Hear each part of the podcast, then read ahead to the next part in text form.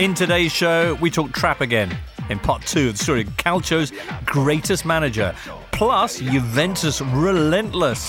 How you like those huevos, Simeone, as Juve storms through to the quarterfinals. Also, Ranieri at Roma and ooh, the Milan derby this weekend. All coming up in Golazzo.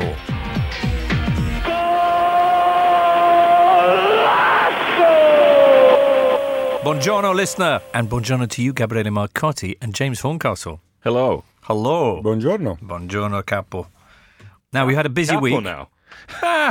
Doctor. Uh, we have um, a lot on our agenda today, listener. That's exciting news with the return of Claudio Ranieri, the return of Juve as well, and uh, our big look forward to Milan Inter. But of course, we have unfinished business from last week's uh, Golazzo. Giovanni Trapattoni, you remember in last week's show, which I hope you heard, how Giovanni had risen from humble beginnings in the, the Milanese ghetto that is Cusano Milanino the shanty town. He had a good 23 minutes against Pele. I'm, you know, I'm summing up a little bit here. Got a surprise move to Juve as manager and only became the most successful club manager in the world. And then came the best bit where he went to Inter and broke all records for the best club season ever in Serie A. But it all comes to an end in 1991. And while Zucchero and Paul Young charm the continent with their multilinguistic pop classic Senza una donna, Trap goes back to his old lady, Juventus.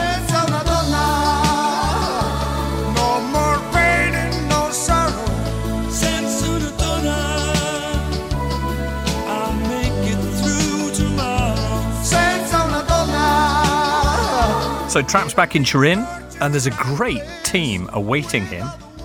You've got Conte, you've got Di Canio, Gigi You start with Conte and Di Canio. Well, that's I'm going alphabetically. oh, Oh no, I'm not, because there's Robbie Baggio, there's Schillaci, there's Jürgen Kohler, Julio Cesar the bat, Giants, Tacconi. Yeah. And, and Vialli comes next summer, of course. But it's an, it's a, a great squad. Why doesn't it work? So the interesting thing about that was this was an incredibly top-heavy squad. Juve looked at it, and Juve made the decision year before when they appointed. They kind of looked at Milan's success, and it wasn't just that Milan played great football, won the Champions Leagues or, or the European Cups as was then, but it was also that suddenly everybody liked Milan. You know, it was really hard to dislike them. Just simply the way they played, they were so successful, and Juve were like, we need to regain our luster, and we need to do this by playing exciting attacking football the way Milan do. And so they were like, let's buy all these attacking players and let's go and think outside the box and appoint somebody like Sacchi. Because he couldn't get Sacchi, The champagne salesman, Gigi Maifredi. One's a shoe salesman, there's a ch- champagne salesman, Gigi Maifredi, a guy who done very well at Bologna, playing sort of this mad pure zone system, and and he just didn't have the personality when in talking about playing four two four and all this nonsense. And when it didn't work very quickly, they got cold feet. And as football clubs often, often do, they swung the pendulum entirely in the other direction and says, "Ooh, let's get the king of old school." And Trapattoni still had a contract with uh, uh, with Inter at the time. He was one of the first managers who was actually transferred for compensation, Right. In the sense that they sent players the other way.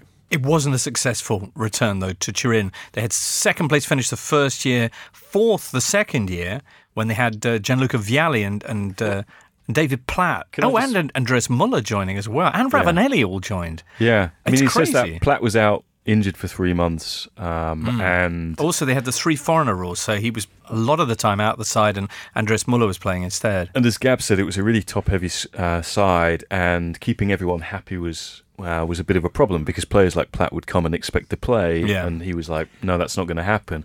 But just another anecdote from Trapattoni's book about the mentality at Juve at the time. They wanted to sign Bergkamp as well, and they had this this half-baked idea that put Bergkamp up front and play Vialli in midfield, uh, just because of his kind of athleticism and that sort of thing, which again just goes to show how teams in Italy were thinking and responding to Sacchi's Milan. Zeman as well, I suppose. Mm. on David Platt, it's worth noting that when he played, and I mean, because you had the three foreigner rule, the foreigners had to be really, really good because you only play three of them. And he had his first few games, and you know he worked hard and stuff, but you know he kind of played a little bit within himself. So so many questions, so much criticism of him, and Trapattoni came out and said, like, enough, enough breaking balls over David Platt. If his name was Platty and he was Italian, you'd all be saying how wonderful he is. And did, did David respond, only my friends call me Platty? that would have been, You that was what kind one of the alley oop for you. One of Trapp's great Juventus signings was is the Carpenter, who you know they played Ah. against in a friendly one time and thought this guy's pretty good. yeah, so he was, he was working for a factory and the works team, yeah, chopping wood. and he, and he went to the World Cup. Trapp says one of his greatest kind of um, successes, achievements, if you like, on the second time around at Juve. There weren't Right. many. Yeah. Was seeing Torricelli what a year, I think, year to the day of that friendly lifting the UEFA Cup. that They so they won the UEFA Cup 6 1 on aggregate because it was a two legged final in those days, destroying Borussia Dortmund in, in, in a series of finals that was uh, effectively belonged to Robbie Baggio. And for me, those are always the, the Baggio's great moment at, at, at Juve. Trapp, Trapp says that he had a specific wolf whistle for Baggio Ah, did he? because he didn't find him, as Gab has, has told us before, the most tactically disciplined player. Didn't think he was much of a team player as well. Certainly when it came to um, basically uh, fare gruppo, you know, be be a team off the pitch, you know, go out for dinner, spend some time together at the training He's ground. the Baggio Gareth just Bale of his era. yeah, just without the golf, um, and uh, yeah, hunting instead of golf. Hmm. But um, but yeah, would do this whistle, which would obviously I think annoy Baggio. 'cause Right. He just knew. That- it was that's one of the things we should probably mention about Trapattoni is that he's probably the most gifted whistler in the history of humanity. He has about 15 or, or, or 20 different whistles, Right. which he can individually direct at different players. And they kind of mean like, I'm watching you, you know, do what I told you to do before the game. And Yeah, so and on. it's a classic sight. Two fingers of each hand placed in corners of the mouth, joining just above the tongue, which curls up to meet the fingertips. I- and this actually- extraordinary high decibel blast. But I actually had him do this. Oh, yeah? Um, I mean, this is like 15, 20, I don't know if he can still do it. It's like 20 years ago, but he produced like, well, you can whistle like this or like this. And he makes all these different noises with his like hands at his mouth. It just Right. looks so creepy, but worked for him. Okay. Anyway, so Juve, 93 94, his final season there. The forwards that season, talk about top heavy, Baggio, Vialli, and they've got Del Piero and Ravanelli now as well. And then the triad comes in. And then the triad comes in and he leaves. Now, what's Trapattoni's position as something of a Juve legend himself? Uh, what's his opinion on, on the people who kind of characterise the next era of the old lady? Well, not a fan of, of Luciano Moggi because he said he was a kind of agent before there were agents, in that he would just essentially turn up as some kind of interloper and offer players. And yeah, Trap credits him with basically putting uh, Paolo Rossi to the Juventus board, and that's the reason why they ended up um, signing him.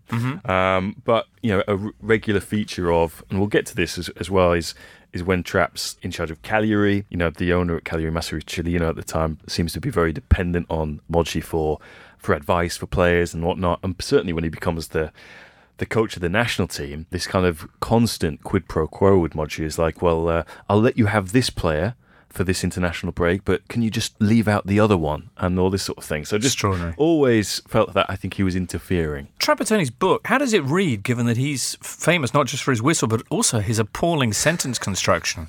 Well, he talks about when he gets the island job, someone gives him James Joyce's Ulysses, Uh-huh. um, thinking that sort of James Joyce writes in the same sort of style, sort of sentence structure as Trap speaks.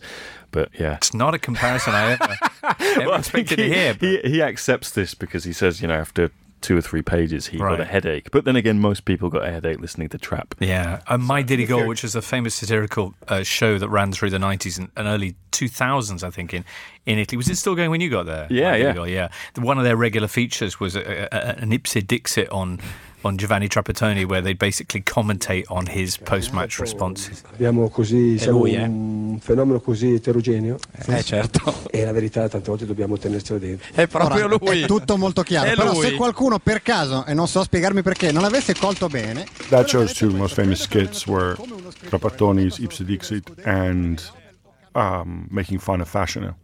Just Fashanu who's misses. Right. He became Fashanu is probably more famous in Italy than than he is here. Just about. I'm talking about John, not his Right. late Yeah. brother Justin. The second spell at Juve ends, and then a little bit like I don't know Robert Pattinson or something like that, uh, a Hollywood star who decides to eschew the blockbusters and go for rather more interesting artistic fare. He moves abroad first of all to Bayern for the first spell for Rummenigge, his former Inter striker, Right. giving him the phone call. Cagliari, where just bearing in mind this is the biggest managerial name in in the Italian game.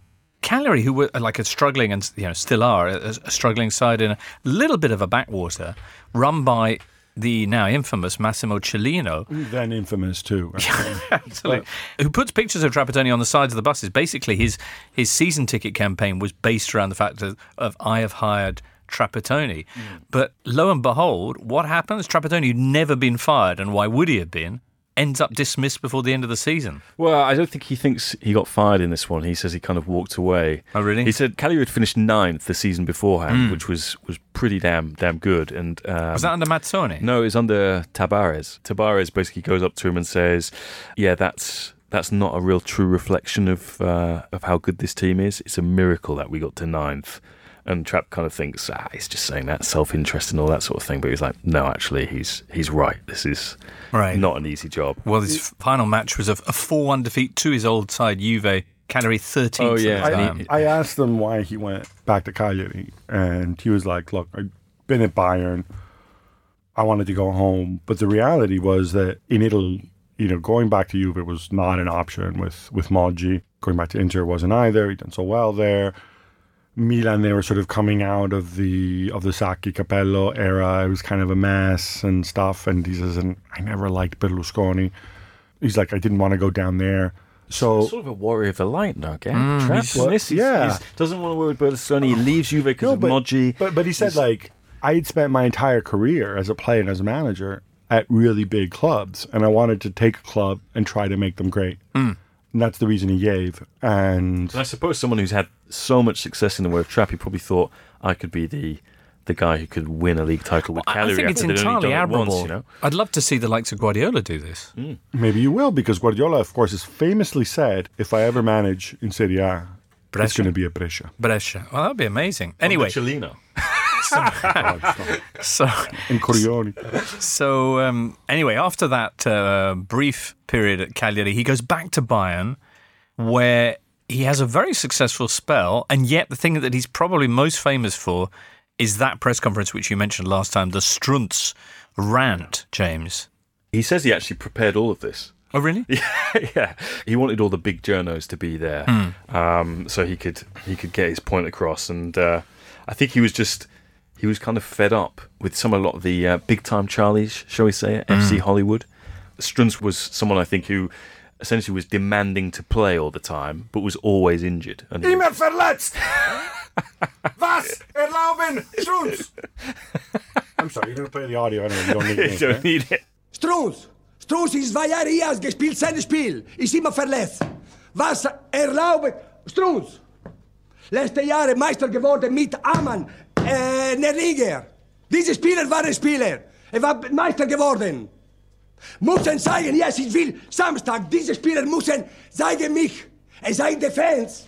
Müssen alleine das Spiel gewinnen. you had all these highly paid players who were always injured. He did the other thing, which you're not supposed to do, but I think by that point, you know, as we say in Italy, pieni coglioni, like his testicles were full. He compared these guys to the people who had won the title at Bayern with them two years earlier, you know, which was just like Didi Hamann and Nerlinger and so on, who were actually very good. It was like, you know, he's like, these were good pros. These guys, hmm. you know, Mario Basler and Mehmet Scholl, like, you know, these guys, ridiculous, you know. Loves Rizzitelli though, who's there. Rizzi Rizzigo. Rizzico, yeah. Yeah, magnificent. Wow, I I mean, for a trap, it was entirely out of character. I've never seen him look remotely agitated in that fashion before in a, in a press conference. again, I asked him about that, and you know, he said by that point I had such a reputation as a player's coach, a motivator, and so on that I needed to balance it out, and it was important to send a message that I could be hard and mean and nasty as well. Also, I mean, one of the great things about Trap going to Bayern for the first spell was just how rare it was for Italian managers to go abroad. In general, he hmm. talks about the risk that he took doing it because the only guy that he could remember off the top of his head who was Italian and went to coach elsewhere was a guy called Enzo Ferrari, not the car maker, but a guy who coached Zaragoza for a year. Didn't go well, finished sixth, and yeah, so that was it. So yeah, again, he was a bit of a trailblazer in that regard. Obviously, Absolutely. Capello at the, t- at the time, his second spell is having success with Real Madrid, and now we've got very used to Italian managers cleaning up in England, you know, winning in, in Spain, Germany. Uh, Ancelotti, of course, you know, doing it with Bayern there. So, Mm. Yeah. you know, Well, and for, for a guy who was essentially charged with learning a new language when he, you know, is accused of not being able to speak his own after age 50 um, is, is pretty extraordinary. Absolutely. No, I salute all of his choices. After this second spell at Bayern, where he wins the title and a couple of cups as well, he then lands in Florence at Fiorentina, where a decade on from that Inter campaign, he comes within a Rio Carnival of of maybe bringing the Scudetto back to the banks of the River Arno. Yeah, they were winter champions, weren't they? Um, and had been flying after working with Juve and Inter. He ends up being employed by these basket case presidents, um, Cecchi Gori very much in the Cellino role. And he, you know, he, he compares the kind of seriousness that he found, you know, working on that Boniperti, Agnelli and Pellegrini to this Cecchi Gori, Cecchi Gori, this Cecchi Gori figure who is just like, he's just, there's nothing rational about this guy. You know, he is he's a fan. You know, in all his kind of responses to everything. That team, though, that he had was, uh, as you mentioned, an extraordinary collection of players. So who was there? A Batigol, of course, Edmundo when he wasn't at the Rio Carnival, And Costa, Rui Costa. Rui Costa. Yeah, Francesco Toldo, if you know. yeah. And that team probably would have won the title that year. I mean, you, you, we joke about Edmundo, but what Edmundo was good, he was absurdly good. I mean, he's probably one of the most gifted strikers in the world in the 90s. It's And just he that. couldn't get into this team gap. this Yeah. is the thing. Well, but again, because Trapattoni was, you know, he's old school. He's like, you know, you don't work or so on. You know, I'd rather go and play Spadino Robbiati in, in, in his place, and, and, and and people like that. Luis Oliveira was there as well. But that's what he, he liked. You know, Oliveira is also Brazilian or, or Portuguese, whatever. He grew up- Belgian. he no, but he grew up in. What I'm Yeah, saying yeah. is, he grew up in Belgium, and he has a he has that that uh, that Flemish work ethic, Lulu, and that's why he played on. until Wasn't he play on until he was like 45 or something stupid like that? Edmundo was basically retired by the time he was 26. What I love about Edmundo is that last week it was the Rio Carnival, and he was still posting on Instagram that he was there. So at least he's consistent about Right. attending that. Uh, So the whole Rio year. thing that season, 98-99, they're absolutely flying. You say winter champions, Gabriel Batistuta's tearing it up in the scoring charts, but then he tears up his knee. Now, at this point, Edmundo is booked on a flight to Rio because bizarrely, he's actually got in his contract that he's allowed to take the middle of the season off to go and party in Rio. Just extraordinary. Wow, but it's the Rio Carnival. I mean, Just extraordinary. But like, yeah, Trap the- is is in the car going to Pisa Airport to try and basically convince him to to stay, and Edmundo's like, no. I mean, that's Icardi-esque for me. So the, the the story behind that with Edmundo and the Rio Carnival, and this may be entirely untrue and entirely apocryphal, but because the two people involved are both entirely deranged, it's entirely possible, was that he negotiated that into his contract by speaking directly to to Cecchi Gotti, who was like, oh, I don't know, blah blah. And he convinced Cecchi Gotti to come to Rio, not for carnival, but just for a week of nights out and debauchery. And Jackie Gotti said, "Wow, that was the best week of my life. Sure, you know, and can I come with you? Just about." And that that sealed the deal. Brilliant. Anyway, it all ended badly for Fiorentina. Well, they Tra- finished third, didn't they? I Yeah. mean, they, it fell away from them. The second season was tough. Yeah. Although the second season, he Champions scored, League, no? Batistuta scored that tremendous goal um, at, At Wembley, Wembley, yeah. against Arsenal. Trap moves on, and next comes the job that he seemed destined for the greatest Italian manager, managing Italy. And this didn't work out as well as hoped. Was it unlucky? I don't think so. I think that, I mean, this Byron is, Moreno.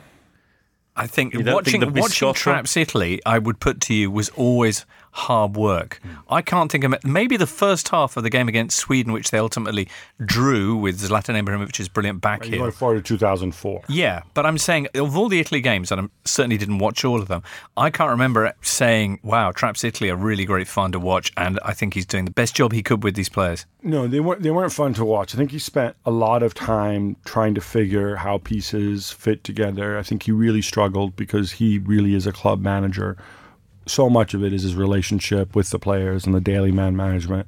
And you get these guys who are looked after by other people, and he really struggled with. it. I remember, you know, speaking to somebody who'd been part of those teams, and he really had an issue with the fact that every time they would get together with the national team, it was like he had to kind of build relationships all over again from the start. He became very concerned, like, oh, what's Bobo Vieri doing? You know, what's Moretti Giuliano doing? concerned as well. Yeah.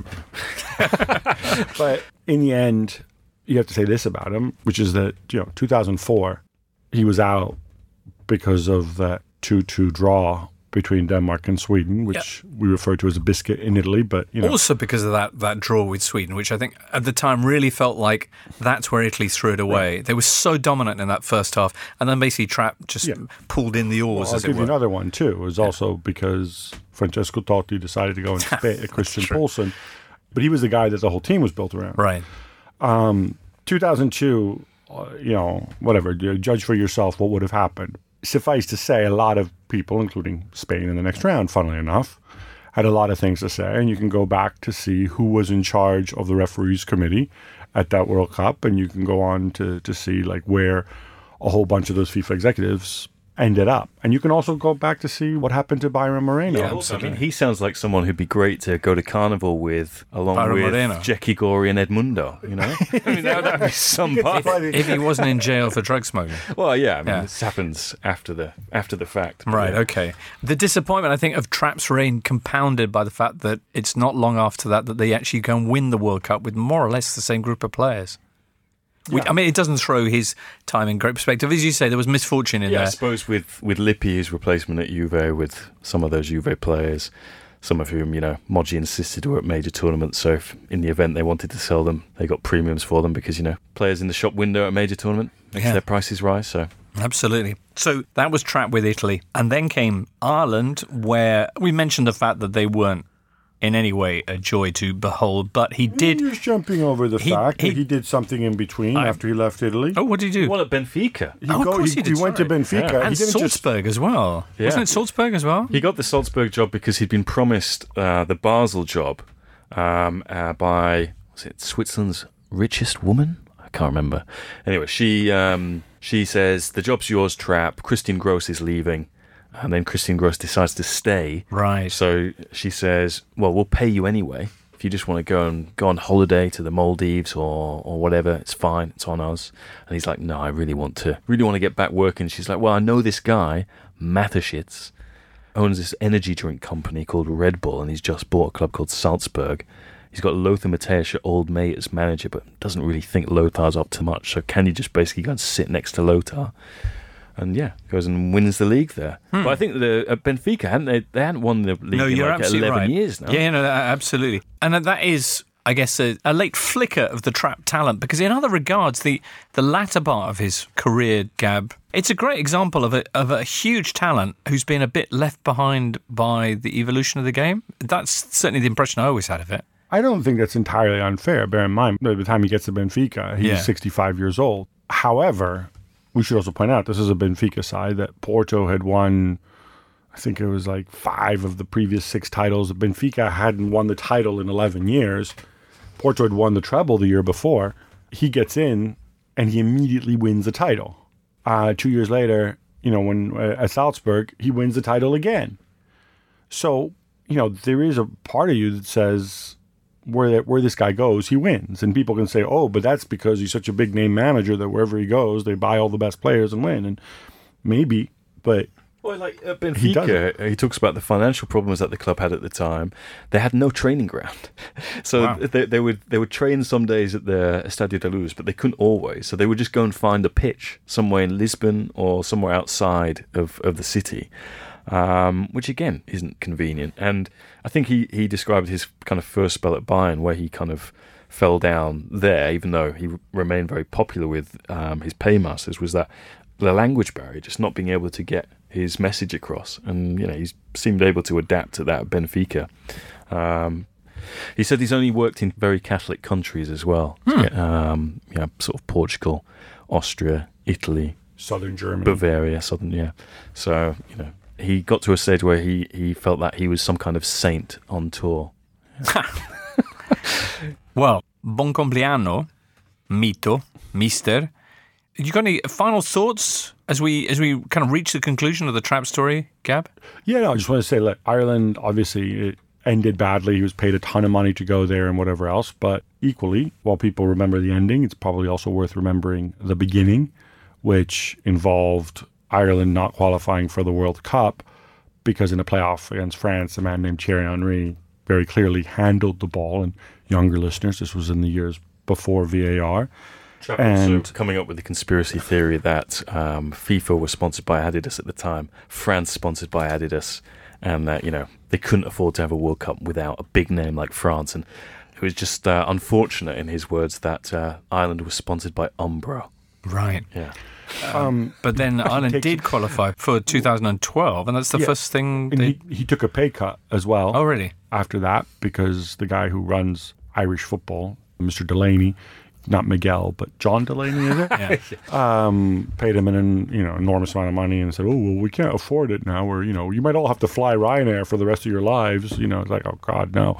Um, so yeah, they they went and they they they qualified for the Euros in Poland in 2012. I mean, it was a tough group: Croatia, Spain, and Italy. Yeah, they they weren't great. Um, but you know, it's not as if Ireland's gone on to win too Well, many that's things true. since. Well, that's true. Well, what an extraordinary career he's had so far. And I wonder if we'll see him back on a bench, maybe to help out some struggling team in a Catholic country in the future. But happy 80th birthday in the meantime, Giovanni Trapattoni. One of the good guys through thick and thin, and an absolute legend. After this, we return crash bang into the present day with some pretty dramatic stories. Campionato di calcio italiano. You're listening to Golazzo, the totally Italian football show. Big stories this week. Claudio Ranieri returns to Rome. Juve do Atletico, and of course the Milan derby, which is coming up on Sunday. There's only one place, listener, that you can watch Milan derby on Sunday evening. Premier Sports, exclusive rights holders for Serie A in the UK until 2021. That match at San Siro is one of six live games this weekend, including Lazio, Parma, and Genoa Juve, that they'll be showing across Premier Sports 1, 2, and their sister channel, Free Sports, which is, as you might expect, free. Because you listen to Golazzo, listener, you can get Premier Sports via Sky and the Premier Player for just $5.99 a month, and you get your first month completely free. Sign up now at premiersports.com, entering the promo code GOLAZZO. Premier Sports is also available on Virgin TV. Terms and conditions apply, so find out more by heading to premiersports.com and entering that promo code GOLAZZO. That's GOLAZZO with one L and two Zs. Uh, now, first off, Allegri's finished. He's rubbish. yeah, Zidane should come in. Mm-hmm. And then what happened? And then what happened? Juve played the perfect game, as the Gazzetta billed it, on, on Wednesday morning. Tuesday night, from 2 0 down against Atletico Madrid from the first leg, with a 3 0 performance, a hat trick from Cristiano Ronaldo. Intensity, courage, ferocity. Gab, what do you want to add to that? No, all those things that hadn't been there in the previous two months. Like I know Ronaldo will get the headlines, and rightly so. He's special. He gave that great quote after the game about you know what is it with you and you know Juve had never managed such a comeback in the Champions League, which is slightly disingenuous because you know what like ten months earlier they were three 0 down from the first leg and went and were winning 3 0 in injury time at the Bernabeu against a Real Madrid team that included Cristiano Ronaldo. I wonder what Benatia thought about last night as well. but but Cristiano comes out and says, "Well, maybe that's why they signed me," which which I thought was perfect. You know, it's it's alpha male Ronaldo, but we give him a ton of credit. But I think this is we need to give Allegri credit here for doing just as we've beat him up, Or I have because Juventus have been frankly atrocious for the last two months. I don't care how many games they win Or how many points or how many points they get, but they've just been horrendous. He put his team in the mindset to show courage. He showed courage himself, you know, mm-hmm. putting Emre Can in, in, Yeah. in the back three, bringing out Spinazzola. I- Had Spinazzola played in the Champions No. League before? No, this was his Champions I- League debut.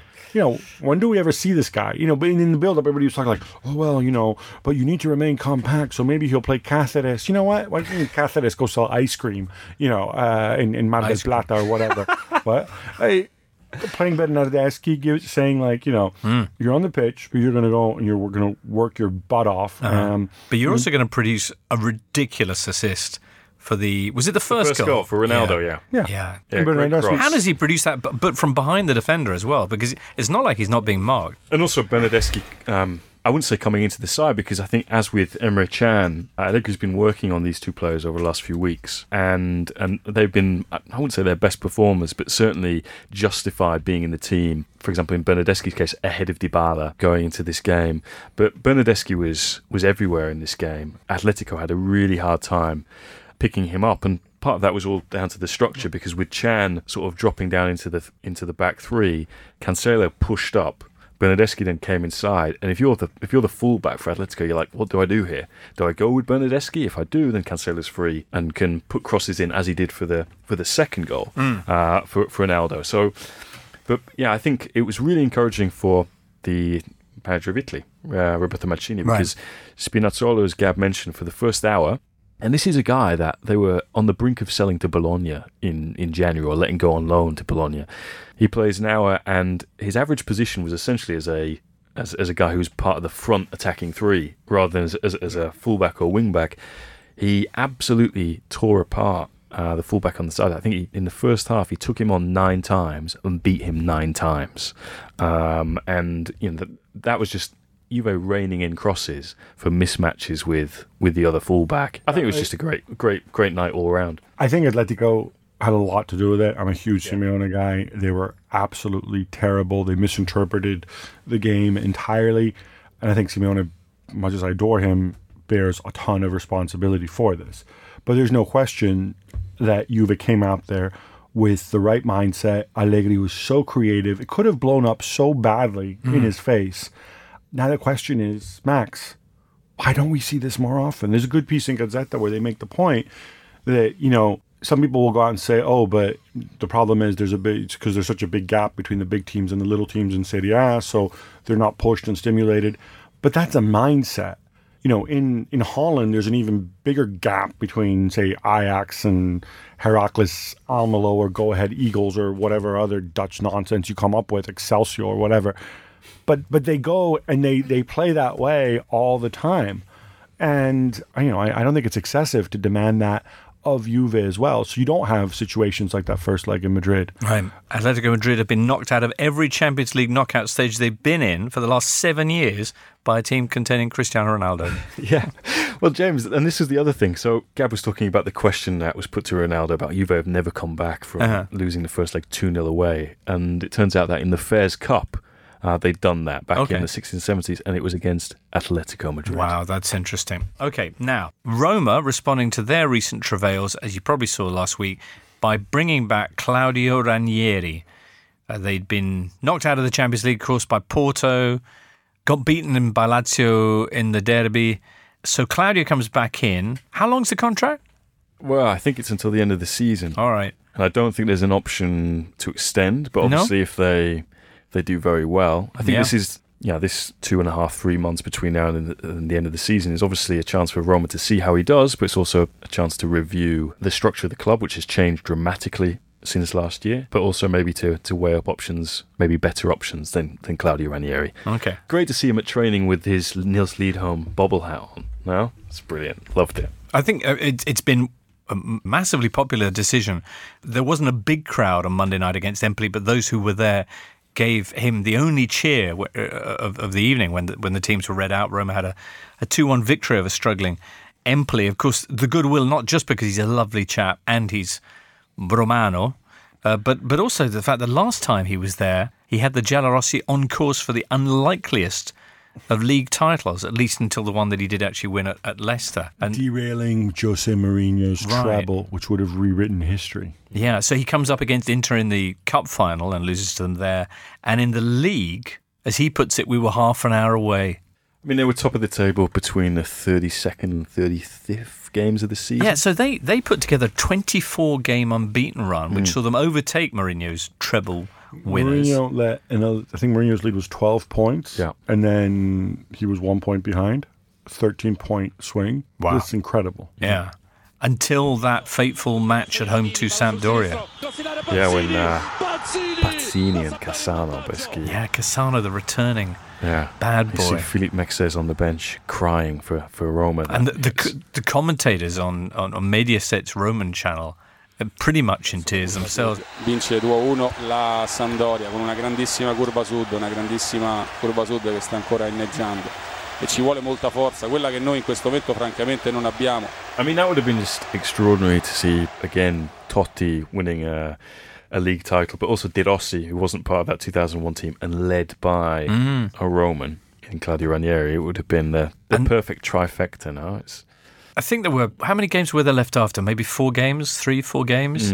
But Ranieri's stare, I think that'll haunt me forever, actually. He's standing on the turf at the Stadio Olimpico after the final whistle's blown and they've let the lead slip to Inter and he's just staring. He knows. and he said last week that not even winning a fairy tale league title with Leicester could get him over uh, missing out on that title with Roma. Uh, It's something which will live with him until the end of his days. It's a really delicate position that Roma are now in. They are in fifth spot, three points off the top four in, Champions League football for next They're season. hoping there's some collateral damage in the derby coming Right. up this week in Milan. So this weekend, Roma's match after the victory in Claudio Ranieri's debut at home to Empoli sees them visit Spal. That is live on Free Sports, 5.15 on Saturday. Other games on this weekend, Cagliari up against Fiorentina, that's Friday evening. Genoa Juve is Sunday morning. That's followed by Lazio Parma, Napoli Udinese, and then the big one Sunday night. 7.25 coverage begins of the Milan derby to finish off. Milan, who just moved into third spot, they're now one point ahead of Inter. They're only, I mean, I say only, they're six points behind Napoli. And the question being posited now, I think, on the given the run that they're on, 10 games unbeaten, is whether second place might be a realistic. Oh, ragazzo, come on now. Is that no? Well, they've okay. got the best defensive record in Europe's top five leagues since the start of December. Really? Um, they've really um, shut up shop, but they're scoring goals with, and this is, I think, one of the interesting things about this derby is that a lot has changed since the reverse fixture. Um, Inter one, what was it? 1 1 nil. 0 Icardi in stoppage time. Right. Who won't be there by the looks of things. Obviously, Milan have changed up front because Gonzalo Higuain is now at Chelsea. Piątek has come in. Eight goals in eight games. Yeah, you've got um, Paqueta, who looks tired, um, but has obviously given them something a little bit different in midfield. They were able to rotate. Biglia. And Biglia, who's um, scored a, a fantastic free kick um, in, in the win against Chievo at the uh, last Friday night. No, it was last Saturday night, Hmm. wasn't it? And um, so there's yeah, lots of interesting new. They're winning, and they also look like a team going somewhere. Inter, meanwhile, Gab, Inter have to play on Thursday night. Brozovic might be injured. Miranda, I think, is injured, but then who cares? Because they're almost better off without him. And then you've got this Icardi nonsense going Yeah. on, and you're just kind of left in this, and you're kind of like, all right, so you hope that Handanovic can make some saves, and Keita Balde, maybe. yeah, that's the answer, isn't Really it? just coming back Mr. Reliability. Of you course, know. in, Sp- in Spalletti's kind of uh, way of seeing things, there's no difference between the Keita Balde Diao thing and the Icardi thing. They've just both been injured. Right. Yeah. So let me ask you a question: Is Mauro Icardi fit? I think there's no question that he's fit. So, Um, Well, even you- in even in the Instagram post that he put out, you know, his side of the story, he said Right.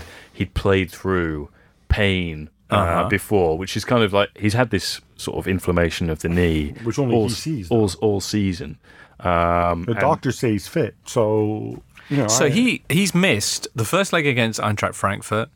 Uh, he's missed a run in which they, I think they only got one win in four, five games. They started maybe? really well without him. Hmm. They responded pretty well. I think they were galvanized by the fact that okay, a lot of us expecting the wheels to come off now. Yeah. But then They had five wins in a row, I think. Yeah, and then it's it started to obviously ease up um, because other things have been catching up with Inter, um, injury suspensions. The word last week after the first leg against Eintracht Frankfurt, with Lautaro Martinez picking up a suspension, uh, was that oh definitely Icardi will be back for this then because we've got nobody left. He has to come back, but apparently no, he's not going to be there for that. He wasn't there at San Siro for the game last weekend. The word is that he's unlikely to be featuring in the derby against their their rivals in this top four battle. I mean, they're absolute rivals. Well, Milan. and he has been in this fixture the last couple of years. He has made it awful watch for for Milan fans because he scored hat tricks, he scored Yeah. stoppage time winners.